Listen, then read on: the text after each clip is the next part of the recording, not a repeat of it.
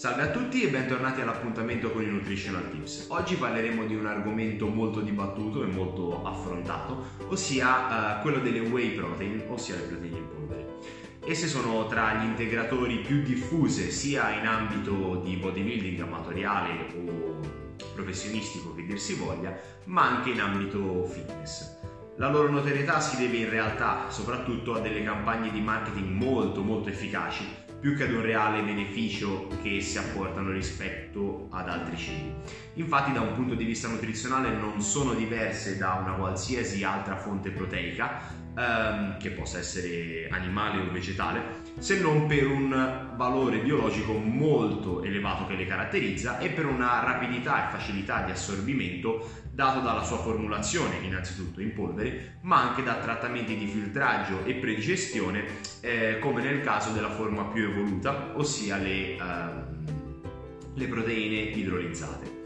Sono utili ovviamente in alcuni contesti, per esempio nel momento in cui non abbiamo la possibilità di effettuare un pasto eh, proteico o comunque un pasto solido nelle eh, ore immediatamente successive ad uno sforzo fisico oppure in periodi di ipocalorica prolungata dove chiaramente la richiesta proteica è in generale aumentata e può essere utile ehm, assumere più proteine possibili derivanti da fonti ad elevato eh, valore biologico.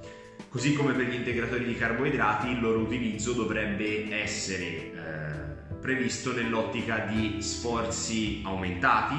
oppure richieste, come ho già accennato, di ripristino nel brevissimo termine, per esempio per via di un alto numero di allenamenti oppure partite che si svolgono in un lasso di tempo ristretto. Ehm, la quota di entrambe eh, queste categorie di integratori, quindi stiamo parlando di proteine, whey protein, ma anche degli integratori di carboidrati liquidi, eh, dovrebbe essere calcolata all'interno del fabbisogno giornaliero dei macronutrienti prestabilito e quindi non eh, uscire da quella che è eh, il food intake quotidiano.